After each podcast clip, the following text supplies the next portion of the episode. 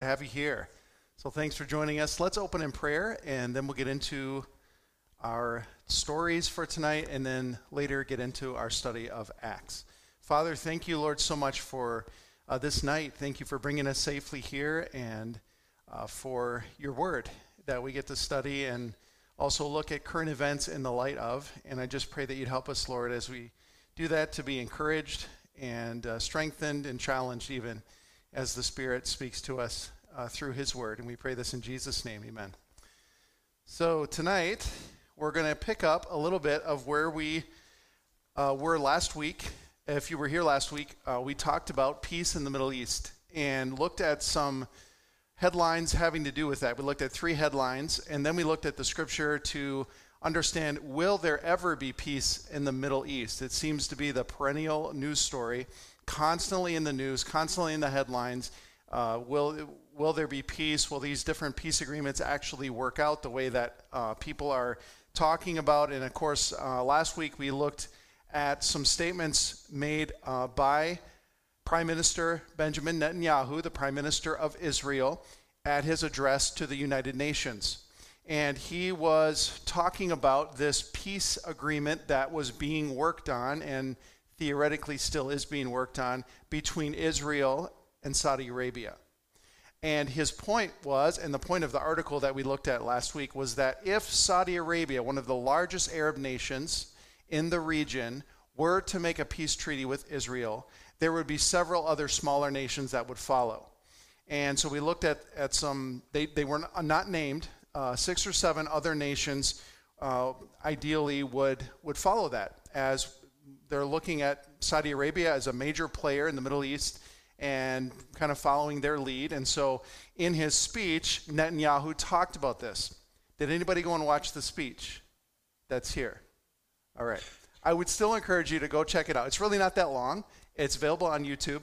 Um, make sure you look at the 2023 speech. It's very interesting. If this kind of thing interests you at all in current events and what's going on, uh, it's, it's an interesting, he makes some very interesting statements. So uh, tonight's story is kind of a follow up to that one. So the headline is The Two State Solution Blocks the Saudi Israel Peace Deal. And this is kind of an opinion piece. Um, it's quoting uh, former Secretary of State Mike Pompeo, who was the Secretary of State under President uh, Donald Trump. This gentleman was the one that worked with Trump and with these different nations in Israel to bring about the Abraham Accords. If you remember during Trump's presidency, uh, where these smaller uh, Arab nations, United Arab Emirates, Morocco, and Bahrain, joined together to make a peace deal with Israel. That is still, I believe, intact today. In fact, in his speech at the UN, Netanyahu uh, mentions that and talks about it actually at length and the benefits to both Israel and these Arab nations, and uses that as a jumping off point to say more, more peace treaties need, need to come about. So I'm just going to read some from um, this article as Pompeo is interviewed um, by the Jerusalem Post. And basically, uh, the article goes on to say it could be impossible to establish a Saudi Arabia Israel peace deal if a prerequisite is the Palestinians receiving or accepting a Palestinian state, according to former U.S. Secretary of State Mike Pompeo. Pompeo helped orchestrate the Abraham Accords under former U.S. President Donald Trump, which normalized relations between Israel and the United Arab Emirates, Morocco, and Bahrain. And he told the Jerusalem Post on Wednesday, and here's uh, Pompeo's quote It is impossible to imagine a two state solution with the current Palestinian leadership who is underwriting terrorism, taking money from Iran, paying citizens to kill Israelis. It is very difficult to imagine how one would strike a deal with the very leaders that have rejected every reasonable offer with which they have been presented. So this is goes back to some of the other um, headlines we've looked at when Israel's constantly under attack. It's coming from these different groups that are refusing to make peace and saying, we want to have a two state deal, which really means you, Israel, need to evacuate some of the settlements that you've made, and we need we get to claim this area as our own. We want to be your close neighbors, even though we are trying to kill you.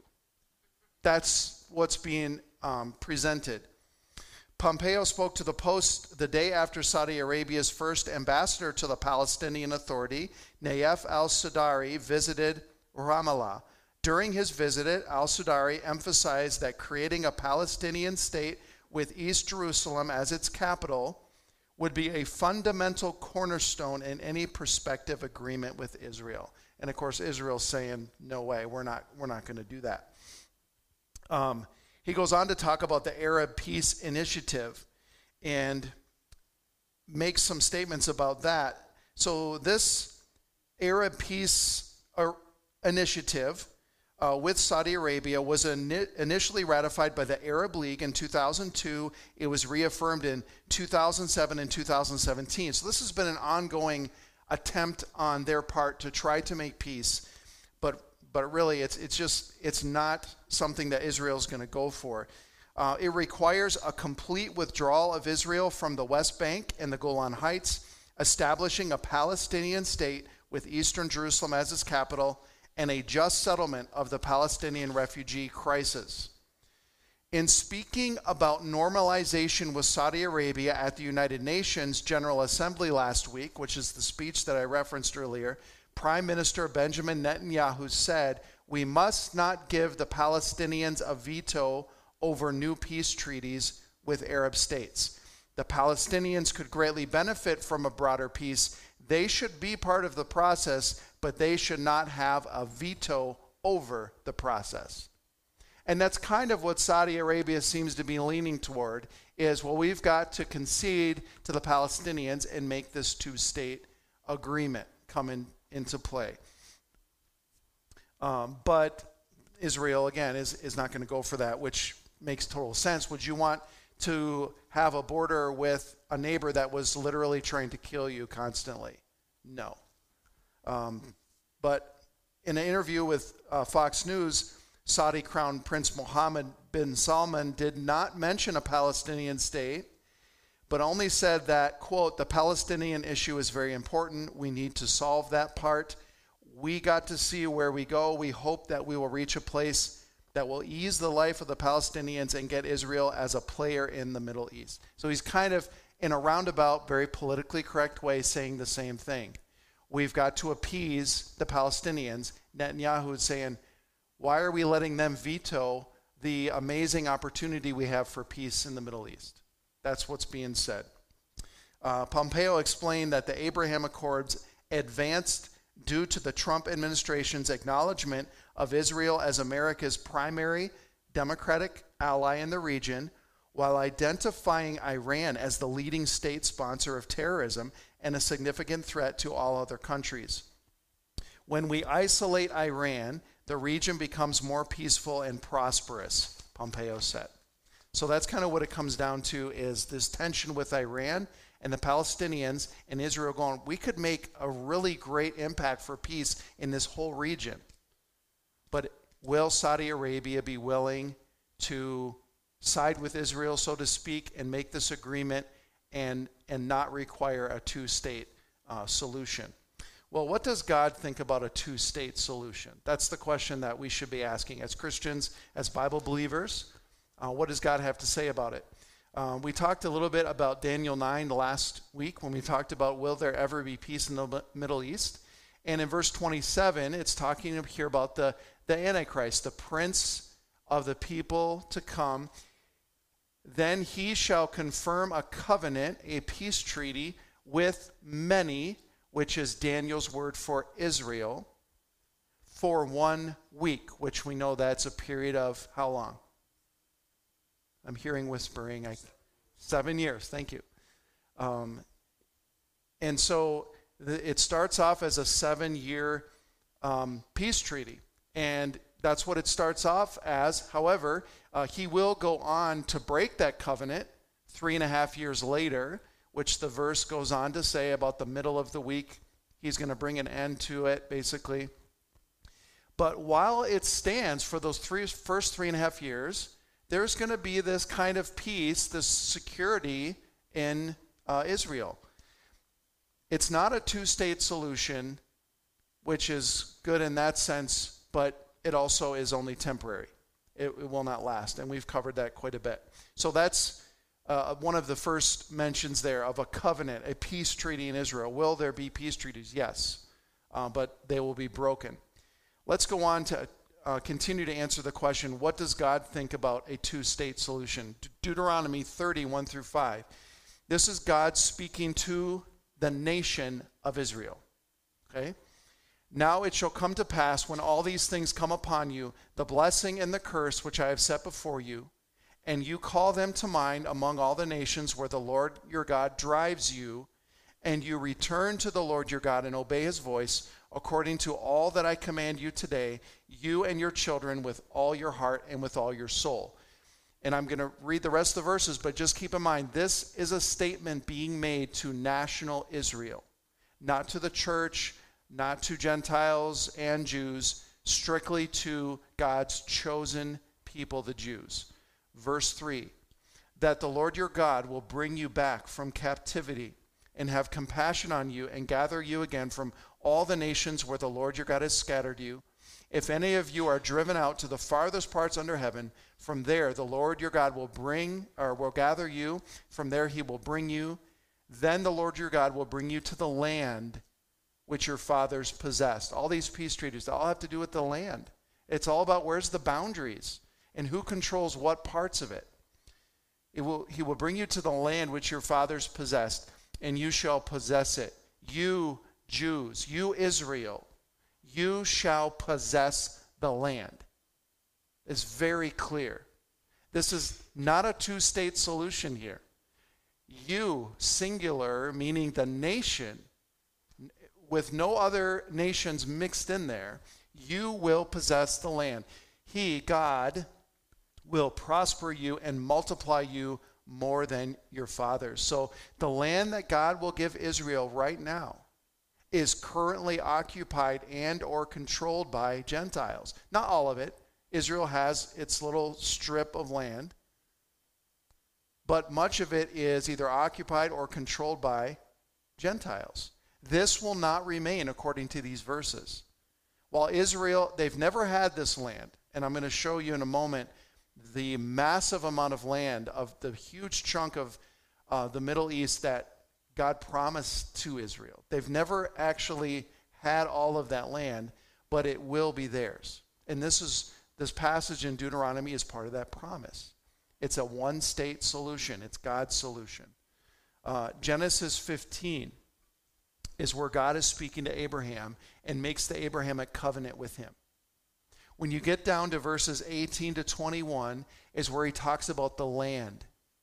And he, he outlines the borders of what he sees, what God sees as the land of the nation of Israel. Not the church, not a two state issue, one state, Israel only verse 18 of Genesis 15 On the same day, the Lord made a covenant with Abram, saying, To your descendants I have given this land. And here's the boundaries from the river of Egypt to the great river, the river Euphrates. The Kenites, the Kenizzites, the Kadmonites, the Hittites, the Perizzites, the Rephaim, the Amorites, the Canaanites, the Girgashites, and the Jebusites. It's like, well, who are all these ites? Well, um, we can look at the rivers for two of them and know that all this land was once occupied by these people groups, by these nations within the land. And so this picture, that red outline, is the outline that we just saw in Genesis 15, 18 to 21. Notice on the left, you have the red line starting up at the Mediterranean, up at the mouth of the Nile, or the delta of the Nile, goes down, it follows it to a certain point. The diagonal line goes up to the right to the Persian Gulf, where it meets the Euphrates River, follows that all the way up till it once again meets the Mediterranean. Look at all the other nations enveloped in this boundary. you've got Egypt, Saudi Arabia, Jordan, a huge chunk of Iraq, Syria, and I, I know there's a few others in there. Lebanon is in there, even up into Turkey at the north. Syria, I said that already. Massive chunk of land. This is the land that God promised uh, Israel. Have they ever had this land? No, they've never had it yet. And God's promise is very clear. It, his promise is you're not going to share this land with anyone else. This is Jewish territory. This is the covenant I made with Abram, with Abraham. Does God ever break his covenants? No. Is this then going to happen exactly as God stated? Yes. It is his word. It is undeniably true. It is a guarantee that this will happen. So, what does God think about a two state solution? Thumbs down. Not going to happen. All right, let's move from the international to something more domestic. As we look at the state here in the United States of the family and fatherhood in particular. So we want to go to a different um, headline, which says the decline of Christianity linked to collapse in marriage and fatherhood, experts say. This is a uh, article out of the Washington Stand. Uh, it was published September 26th of this year. So I'm going to read parts of this, and we're going to look at some statistics, and then look and see what God prescribed for the family when He designed it. He was the architect of the family, after all. He's the designer, and so it's designed with a purpose. We're going to look at some of that. The article says the Pew Research Center shared survey results earlier this month on the structure of the modern American family. The report stated the American family has undergone significant change in recent decades. There is no longer one predominant family form, and Americans are experiencing family life in increasingly diverse ways. Experts say this familial breakdown is connected to the breakdown of Christianity in the U.S. And they, they go on to give a statistic here. And we're going to look at some family statistics. I have a second article that specifically deals with um, the, the st- statistics related to fathers and the importance of fathers in the home. Okay? So in 1970, uh, the home of a married mom and dad with children all living together was about 67%. It's what we're calling the nuclear family, God's plan. Dad, mom, children living together. It's not about whether they're Christians or not, okay? It's just simply the traditional biblical family structure, 67%, according to this study, back in 1970. So now, in 2023, that number has drastically been reduced only 37% of families are considered the uh, typical traditional biblical nuclear uh, families. I want to read a few more things out of here. John Stonestreet, president of the Colson Center for Christian Worldview, contended at the end of the report that due to the loosened sexual morals through the intensifying sexual revolution, marriage and family are treated as if they are social constructs that can be rethought in light of ever evolving social conditions. Uh, is the family just a social construct? Or was it designed by God on purpose for a purpose? The latter, right? We have a God that created the family before he created any other entity, any other group. He created first the family right there in the garden. It was his design, it was his idea. He goes on to say, by way of analogy, he compared a speed limit to gravity. A speed limit is real in the sense that it exists over a particular stretch of highway but it is not real in the same sense as gravity is real. The speed limit may be changed or ignored accordingly. As he put it, gravity is not a social construct, but rather a baked into reality, and marriage is no different. In light of Scripture, Stonestreet emphasized marriage as a foundational reality. He wrote that marital roles, the nature of family enterprise, and educational options may have changed, but the essential form of marriage and the relationships that compromise families have not. I'll jump to the end of the article. The report concluded the structure of marriage and family is built into the fabric of reality. To disregard it is to court destruction, in this case, the destruction of faith. So, the decline of Christianity is that happening in America, do you think?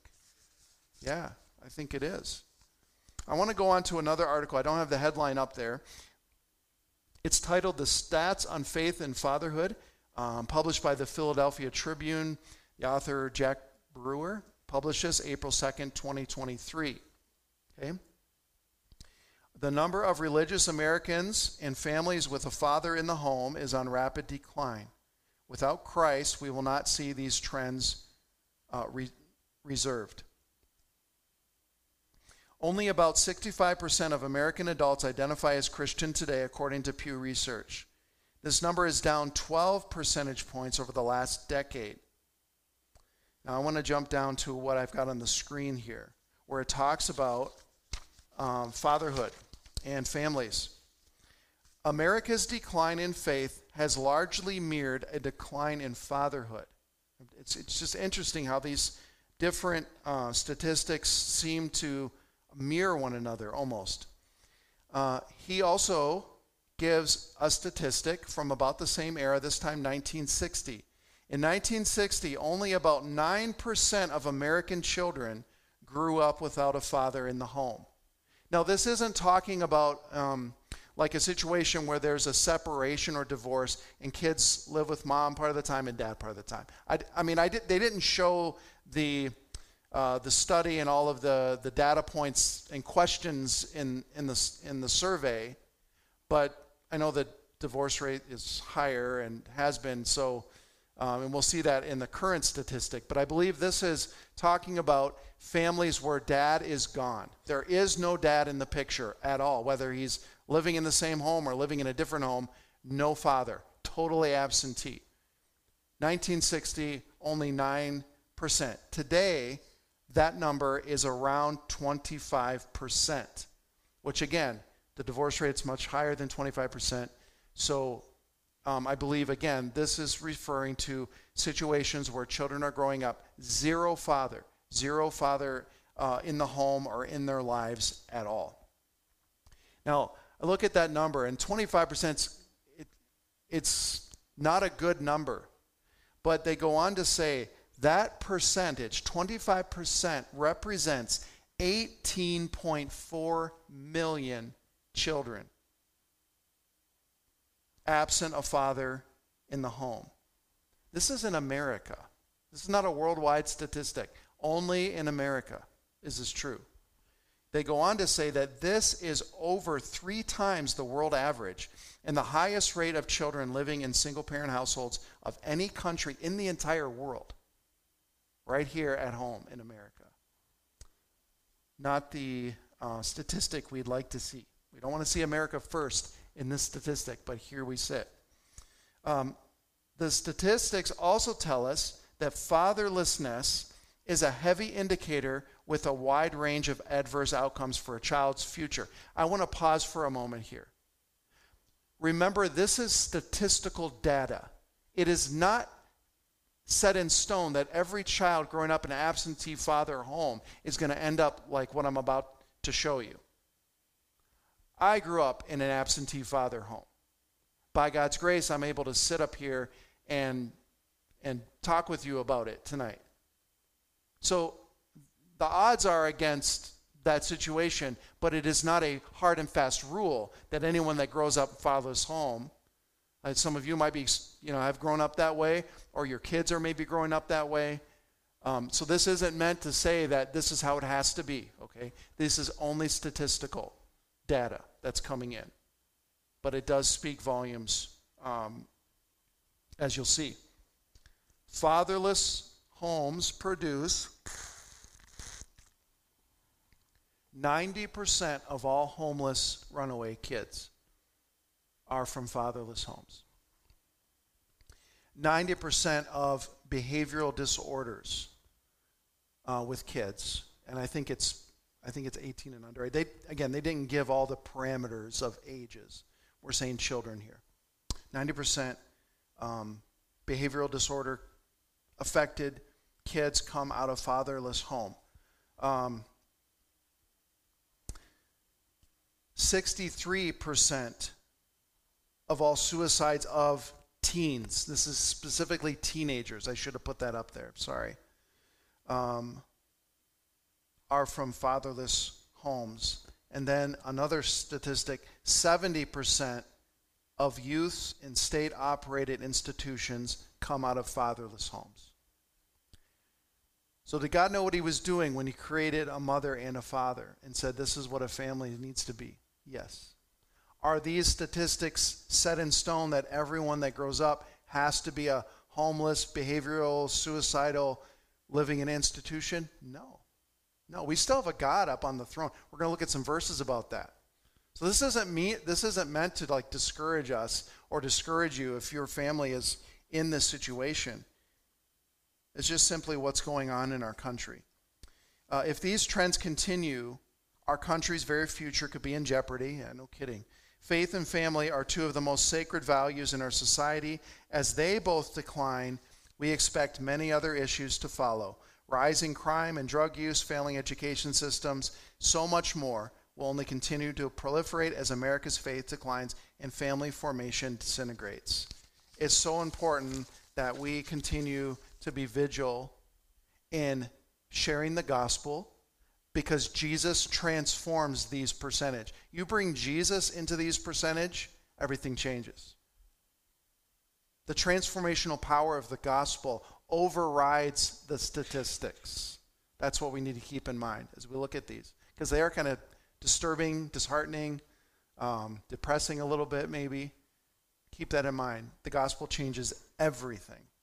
So let's look at um, some scripture now, get away from all that. First of all, this has been a key verse or verses that we've been looking at. Um, but know this that in the last days, that's where we are. Since the, since the ascension of Christ till now, it's the last days. They're, they're like, that's, those are long days. Yeah, about 2,000 years worth of them. But this is where we're living today. Perilous times will come. Notice, for men, and it is talking about mankind, like men and women, but I just want to focus on that. We just talked about the absentee fathers. For men will be lovers of themselves, not lovers of their families, lovers of themselves. And we just saw the statistics that prove this, this verse out. Lovers of money more than their family, boasters, proud, blasphemers, disobedient to their parents. So they grew up disobeying and, and perhaps didn't have the role model and the discipline needed.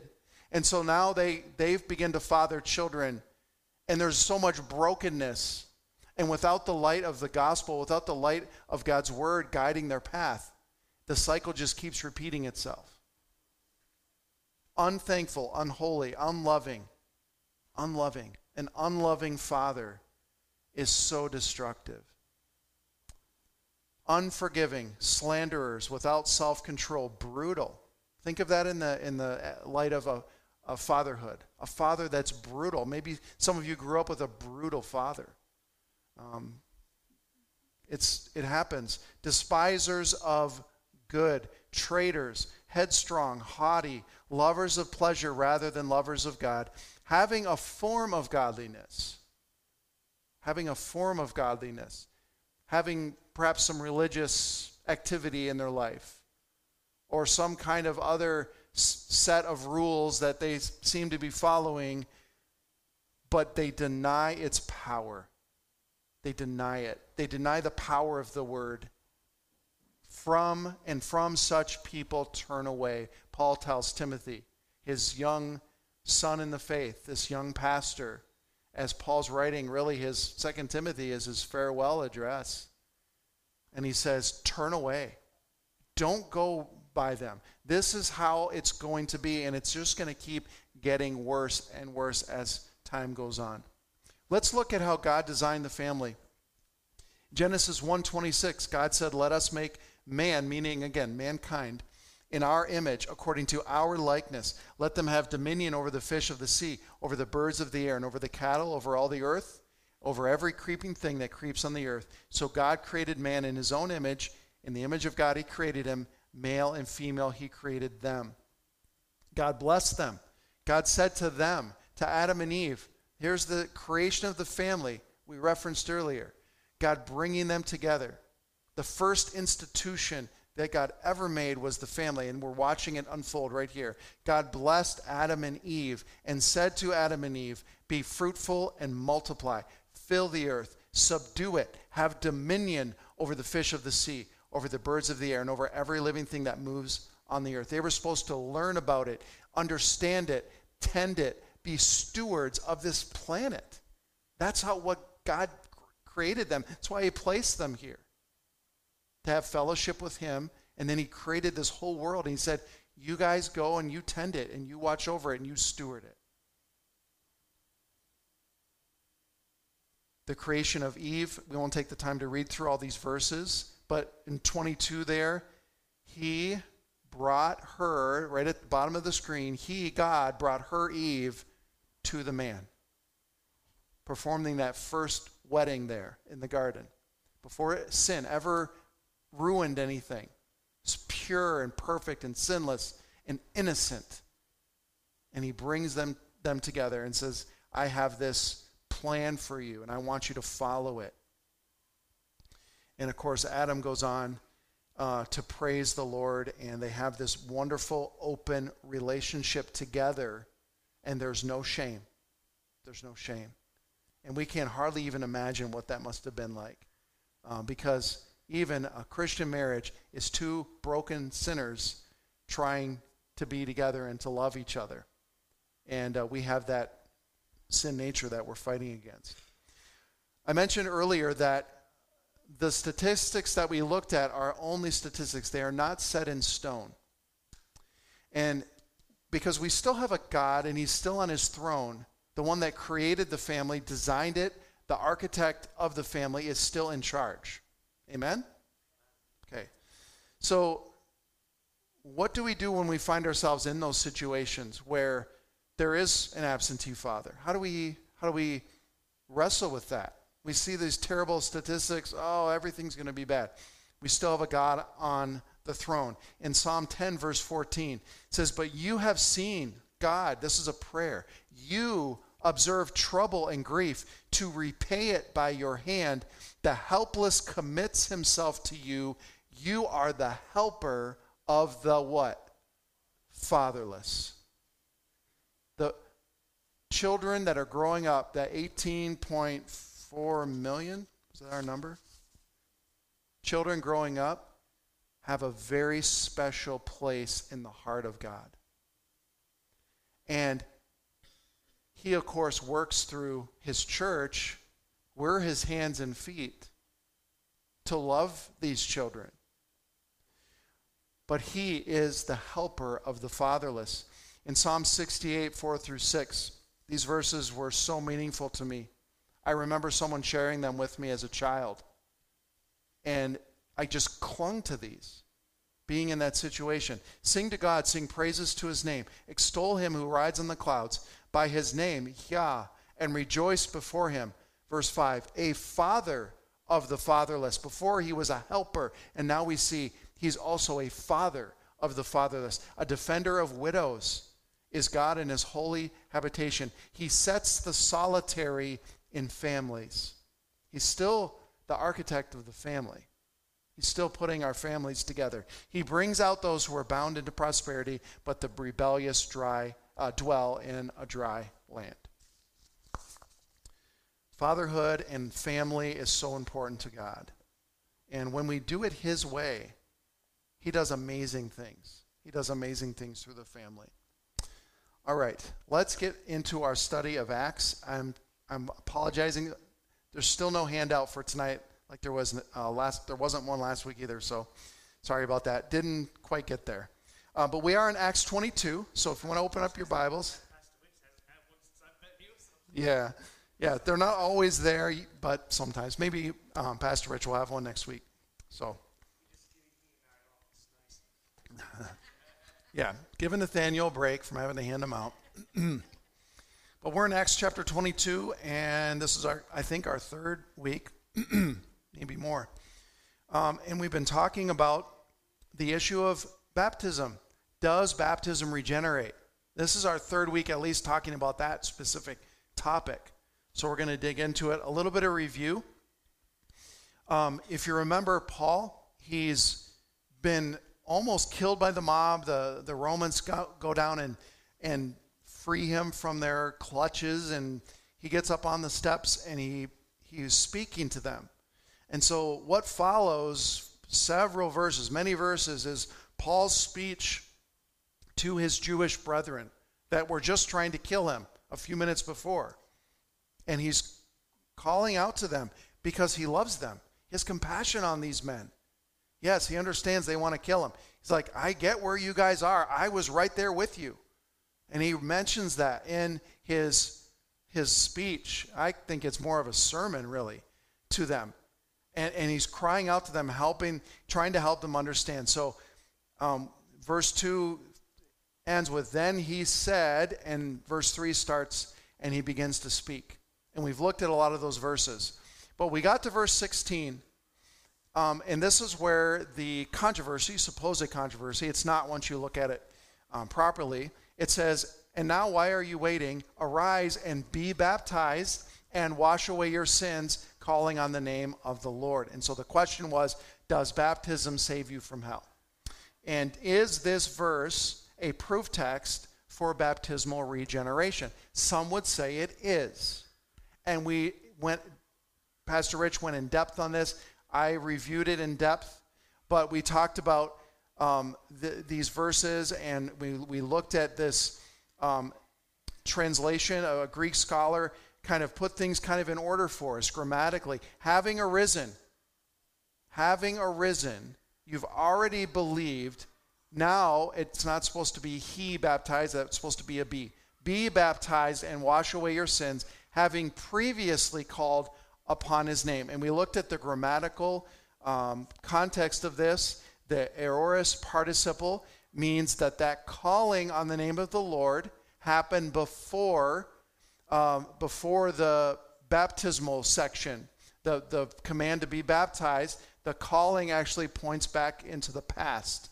It precedes an acts, an act. So in the context of Acts 22, 16, the calling precedes the baptism, and I won't read all this for time's sake, but it's that aorist participle, which is why it's so important as we read the word and understand it to sometimes we need to dig deeper into the text and grasp the context. We look at original language and we look at the grammatical parts of that. And in this case, this is a prime example of why that's so important to get it right as we study the word and try to interpret it. And so we look back at Acts 2, um, a, a, similar a wording structure there. Repent, let every, every one of you be baptized in the name of Jesus Christ because of, on account of, and the word in, in our Bibles is usually for, for the remission. But that word for doesn't mean like what we would normally it mean in our common uh, conversational English it really means pointing back to the belief. Because you've believed, because your sins have been remitted, be baptized. And that's always the order. All right, I'm going to skip ahead. We jumped into Hebrews 9 11 through 10 18. And we made it up to verse 9 of chapter 10 last week. And what the writer of Hebrews is doing, he's laying out this I want to say complex, but once we walked through the verses, I think it was very clear. Over and over and over again, the writer of Hebrews is helping the his audience, and remember, the original audience of the, the book of Hebrews were Christians. They were Jewish Christians, though. They were Jewish Christians that were coming under intense persecution because they believed that Jesus of Nazareth was the Messiah and they were trusting in him. And they had realized that the law was no longer needed, uh, the ceremonial laws and the dietary and all of that. And they had moved away from that because they realized the power of the grace of God. And because they had moved away, they were experiencing persecution. And so, in their dismay and their discouragement from being persecuted, they were considering going back to the law. And the writer of Hebrews comes in with, with big flashing lights and says, Don't do it because you have something that's so much better than the law, better than the angels, better than the altar, better than the tabernacle, better than the temp- temple. It's Jesus. He fulfilled all of that. And he goes, the author goes to great lengths to help them understand that. And so we walk through the uh, chapter um, 9, verse 11, and we got into chapter 10, verse number 9. And I'll, I'll point this out. I think I mentioned it at the end last week. As we walk through this passage, did we come across a specific reference to baptism? I'll save you the time. No, we didn't. And that's the point. That's the point. Like, we're talking about baptism, and now you're in a passage that talks nothing about baptism. Exactly. Because we're talking about how one understands and believes and gains eternal life. It's through Jesus alone. He's better than all of those ceremonial washings and all of the blood of the bulls and the goats and the lambs and all of that. He's better than all of it. And so we don't even see baptism mentioned. Why? Because that's the point. It doesn't need to be. Because we're not in the context of baptism, we're in the context of salvation by grace through faith in Jesus. Okay? And so it's kind of taking away that argument as we go through. So let's jump back in and there's the slide we ended on last week. Verse 9 Then he said, Behold, I have come to do your will, O God. This is Jesus saying this. He takes away the first that he may establish the second. And the first here is the first covenant, which was what? The Jewish covenant, which was the law. Thank you. The law. He takes it away. He fulfilled it. He fulfilled it perfectly. And he is establishing the second covenant, the new covenant in his blood. Not the blood of animals anymore, but his. The new covenant with his blood. So let's get into verse number 10. So we're in Hebrews 9. I had you open to Acts 22, but actually um, we're in Hebrews 9. So if you, it, they'll be on the screen, but if you want to follow along in your Bible as well. So Hebrews 9, I'm sorry, Hebrews 10, verse number 10. Hebrews 10, verse 10. By that will we have been sanctified. I'm going to come back to that. Notice that's a past tense sanctified. That's really important. By that will, by the will of Christ, by making that new covenant, we have been sanctified through the offering of the body of Jesus Christ once for all. Again, no mention of baptism here. If baptism were part of salvation, why isn't it in this passage? If it's so necessary for regeneration, it should be listed right here. I know that's an argument from silence. It's a very loud silence. If baptism's part of it, this, this author of Hebrews and the Holy Spirit that inspired him left something out. They forgot something, which we know is not possible. So it's once and for all, one time for all sin. Verse 11, and every priest, now we're talking again about the, um, the human priest, and he kind of goes back and forth between Christ and, and the law. Every priest stands ministering daily. In other words, constantly. There was an offering of a lamb in the morning and at night every single day, in addition to all the others. And then when you got to the feast days and the holy days, there was way more offered thousands and thousands and thousands of animals slaughtered, okay? He stands ministering daily and offering repeatedly the same sacrifices which can never take away sins. And remember, when the priest would come in the tabernacle and then later in the temple, what would he have to do before he could do any of his work? He would have to get that water and ceremonially wash his hands and his feet. And we looked at those passages, Numbers, Leviticus, I don't remember. We were, we were in the Pentateuch somewhere where it talks about that. He would have to wash his feet and his hands. Verse 12, but this man, speaking of Jesus, after he had offered one sacrifice for sins forever, once and for all, he just keeps repeating himself, sat down at the right hand of God, from that time waiting till his enemies are made his footstool. The sacrifice of Christ was enough. We don't add anything to it. We don't add baptism. We don't add communion. We don't add church membership. We don't add any other religious activity. Jesus, the sacrifice of Christ, was enough, and it was eternally enough, forever. So, again, if baptism or anything else was part of this process, it should be listed here. This author is going to great lengths to help the Jews not turn back to the law okay, to explain salvation through Christ. And he gives the again the contrast, the priest and Jesus, the sacrifices and Jesus, the blood of the animals, the blood of Jesus. And baptism is not even hinted at, and then Jesus sat down. Jesus is our Sabbath. He is our rest. He sat down because his work was finished. It's a mirror, I think, when we look at Genesis on the seventh day. What did God do? He rested, not because he was tired. God never gets tired. He rested because it was finished. The work was complete. The plan, the mission, everything was done exactly how he planned it. And that was his rest. And Jesus sat down. Why? Because his work was finished.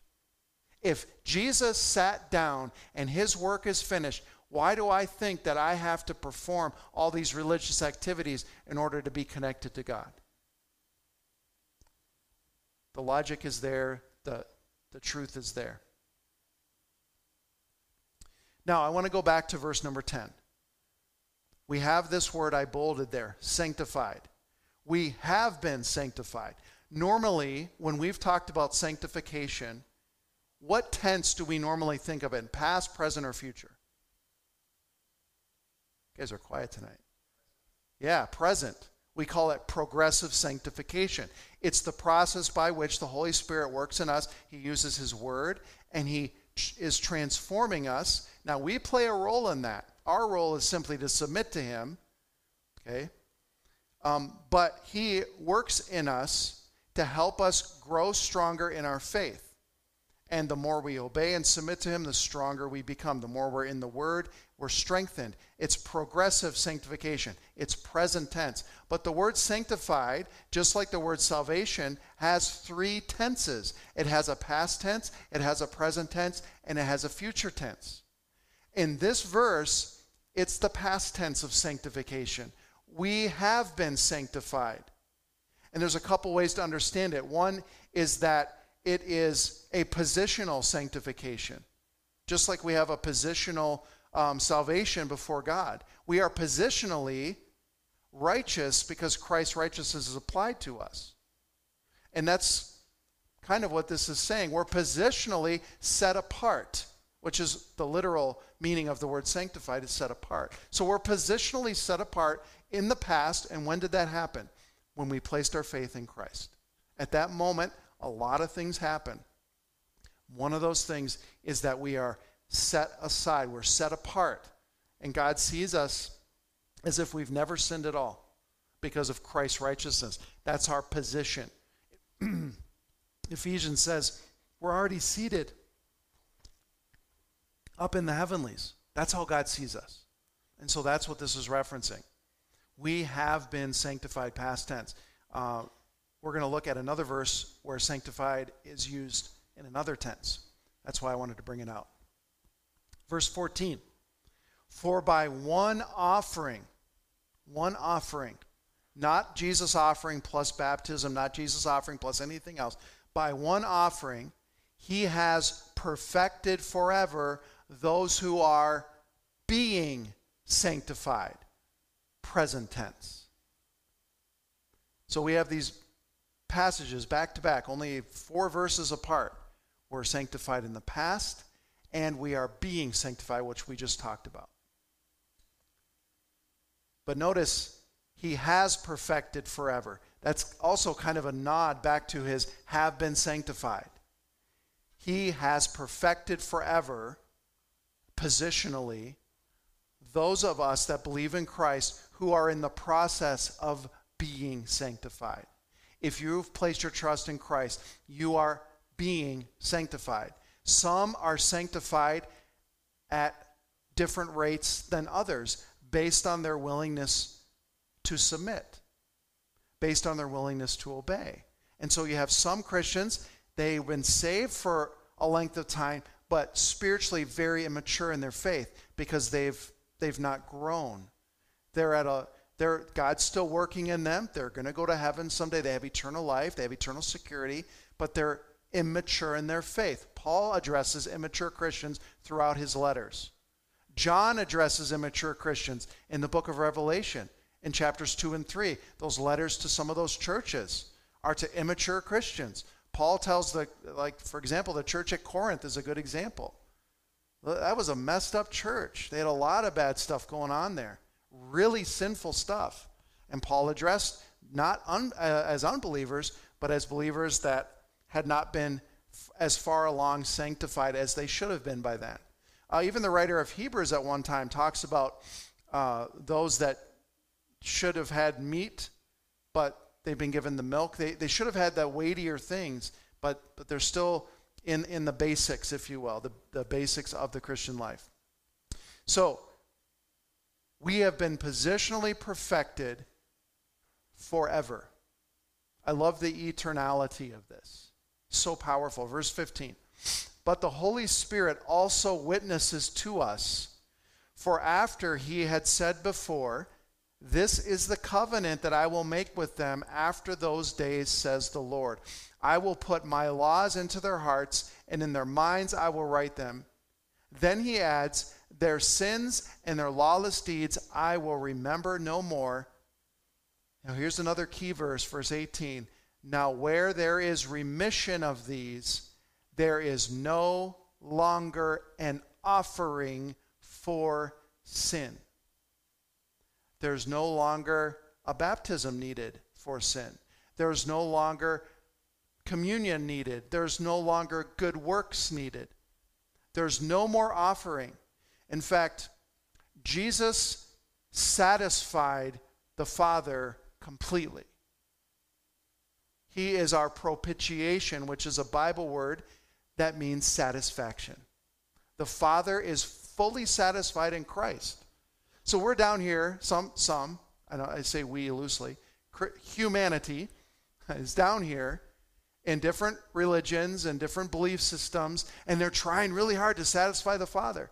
I, am just going to do my best, and and uh, I'm going to I'm going to try to achieve this, this the loftiness of religious perfection, and I'm going to do all these good things. I'm going to say all these prayers and do all these things and all these rituals, and God's going to be pleased with me. And and because oh they they're, they're such a good person, surely God will let them go to heaven. And they're working so hard, and God said, but I'm already satisfied. The needle is already at 100% satisfied and it's not going to move. Nothing you do is going to move that needle back down so it can come back up again. It's already there and it's set there for eternity. Jesus put it there when he did his work on the cross. That's why he said on the cross, it is what? Finished. It's done. It's complete. Mission accomplished. Let's go to John chapter 1. We'll leave the writer of Hebrews now and go into John. So we're, we're really jumping back in time now from the finished work of Christ to um, the early part of John's gospel and really the beginning of Jesus' earthly ministry here. And we're doing this again in the context of baptism, okay? So the Gospel of John, John the Baptist, or baptizer, or whatever you want to call him, uh, ministry is going on. He's making here, he's going to make a distinction between two different kinds of baptism. This is so important. If you're talking with those that um, follow a baptismal regeneration uh, belief system, or maybe somebody here does, or somebody watching does. Um, and we want to be clear about that. This, this isn't being said to put anyone down or to attack anyone or any, anything like that. It's simply what does the Bible say? And that's what we look at. So this is this might be a key text because you could, if you had the time to go through all the Hebrews, some of those verses could could be pulled out and say, look, there's no more offering. But that Hebrews passage is it's it's better to to see it all at once. And if you have the time to go through that with someone and they're willing to listen, that's a great, very rich, theologically rich passage. But these um, sections out of the Gospels um, are a little shorter and a little bit more direct about these different kinds of baptism. Because a lot of the confusion comes when someone reads a word, just like we talked about with sanctification, having these different tenses, just like we talked about with the, uh, the wording of our verse in Acts 22 16, um, the grammatical tense of things and how that totally changes it from how we normally would read it in English. The same thing with the word baptism. People see the word baptism, what do they think of? They think of water, physical H2O. But is that always what baptism means in the Bible? No, doesn't. John 1 29. The next day, John saw Jesus coming toward him and said, Behold, the Lamb of God who takes away the sin of the world. This is he of whom I said, After me comes a man who is preferred before me, for he was before me. I did not know him, but he but that he should be revealed to Israel. Therefore I came baptizing with water. So you get a little inside scoop on John the Baptist ministry here and how God was speaking to John about who to look for. And I believe the father may have told John, look for the one that the dove descends on because he talks about that happening and him seeing that. So he didn't know who it was going to be. He was looking for him though. And meanwhile, he's baptizing with water. That's key, with water. So John is, is baptizing Jews. Why? Because they'd already believed in Jesus? No. Nobody even really knew Jesus yet. He hadn't gone to the cross yet. This is not believers' baptism. This is the baptism of John the Baptist, completely different. And that's another reason why we have to look at context. When we see the word baptism, what kind of baptism are we talking about? So John is here going to make distinction between baptizing with water and the kind of baptism that the Messiah is going to perform. It's going to be different. It's not going to be water baptism. Verse 32 And John bore witness, saying, and here it is, this was his sign I saw the Spirit descending from heaven like a dove, and he remained upon him. Speaking of Jesus. I did not know him, but he who sent me to baptize with what? Water, said to me, Upon whom you see the Spirit descending and remaining on him, this is he who baptizes with the Holy Spirit. Well, this is totally different. You were talking about baptizing with water. Now you're talking about a totally different kind of baptism. It's a baptism with the Holy Spirit and I have seen and testified that this is the Son of God. So John's going through the process, and he baptized probably thousands, and his disciples were baptizing people there in the Jordan River. It says all Jerusalem flocked to him. Huge crowds, long lines of people waiting to get baptized. This was a huge event. And he's baptizing each one and baptizing each one. He doesn't know who the Messiah is going to be. Finally, this man comes to him and he, he's like, wait a minute, something's different here. I don't think I'm supposed to baptize you. You're supposed to baptize me. Jesus says, no. And we're getting into that passage. The baptism of the Holy Spirit is completely different than the water baptism of John the Baptist and completely different than the water baptism that we perform here behind me, believer's baptism. John performed this water baptism of repentance for the Jews to return to the Lord and his word. Leave behind your false Judaism. Get back to the true God that you say that you believe in and his word, his Torah. That was John's baptism. But Jesus baptizes us the moment that we believe on him in the Spirit. The Spirit seems to, according to Scripture, proceed from the Son, just like the Son proceeds from the Father.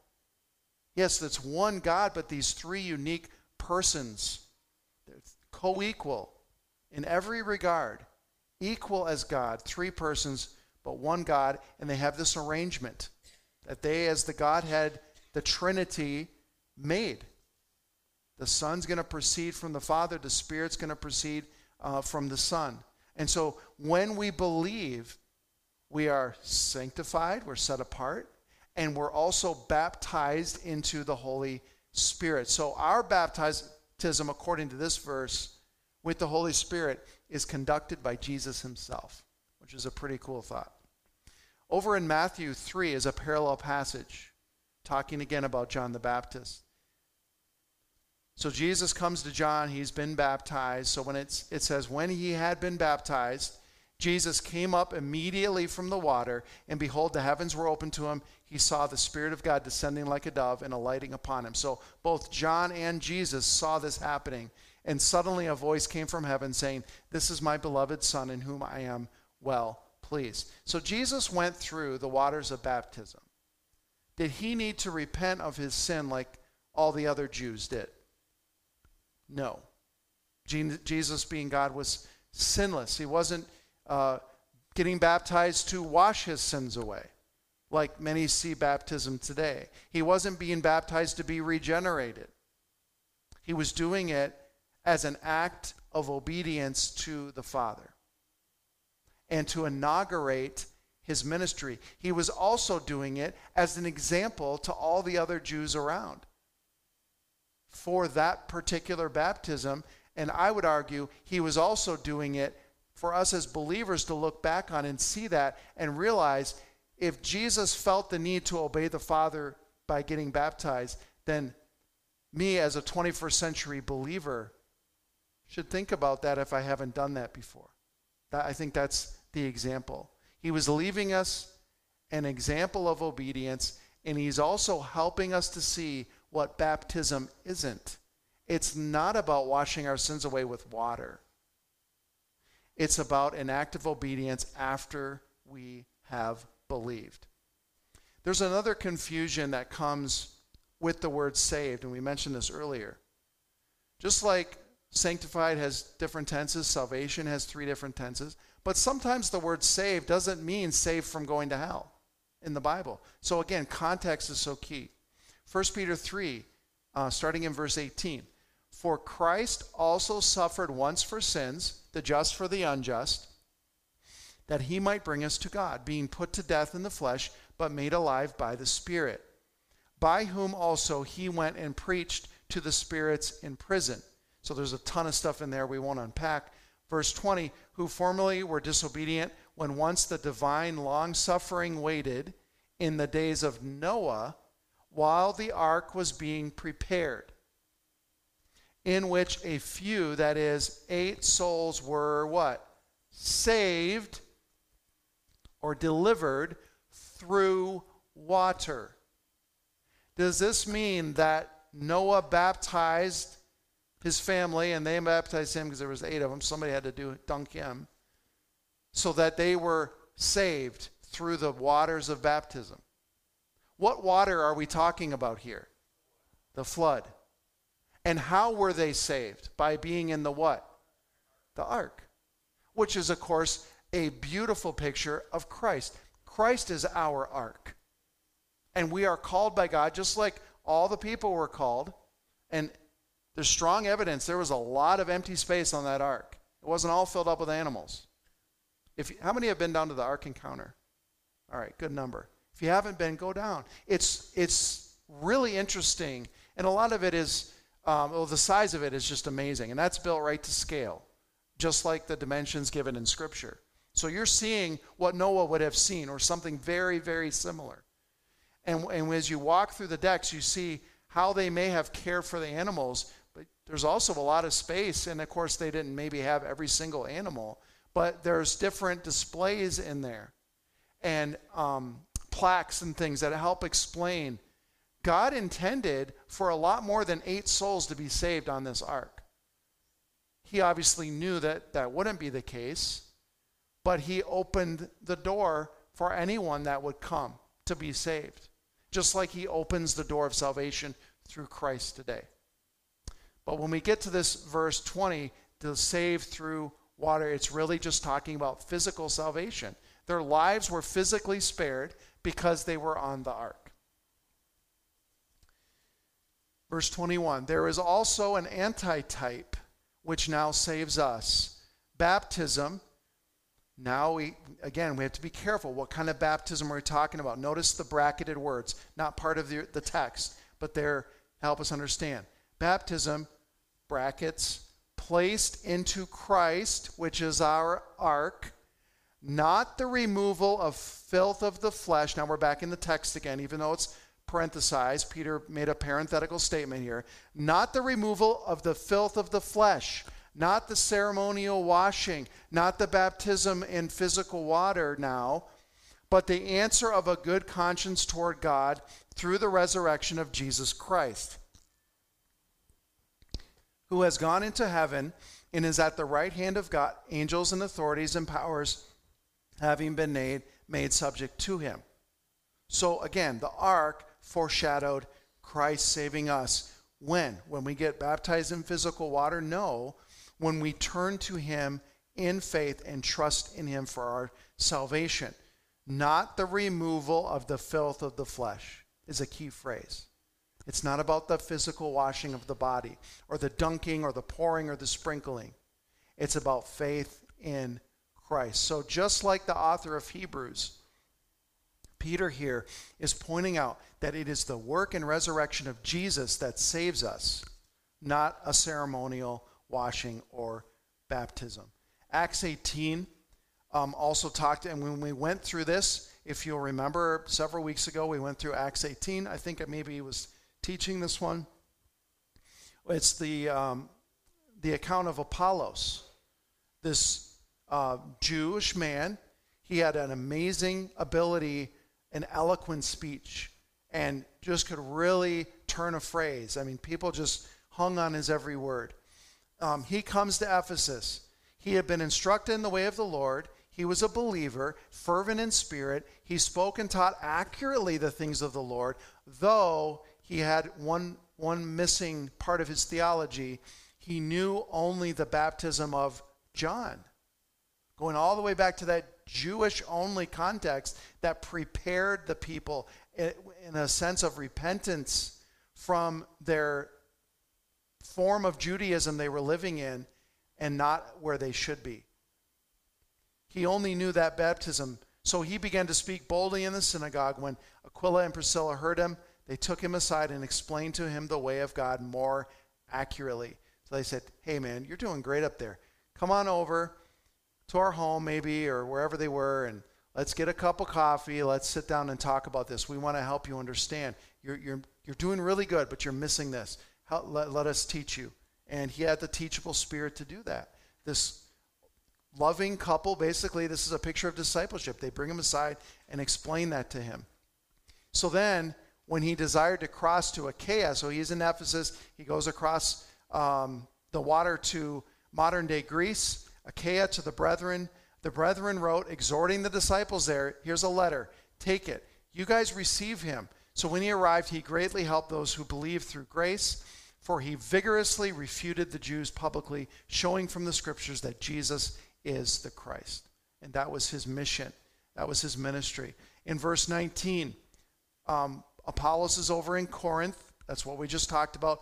Paul comes down through Ephesus, and as he's traveling, he finds other disciples who, just like Apollos, believed.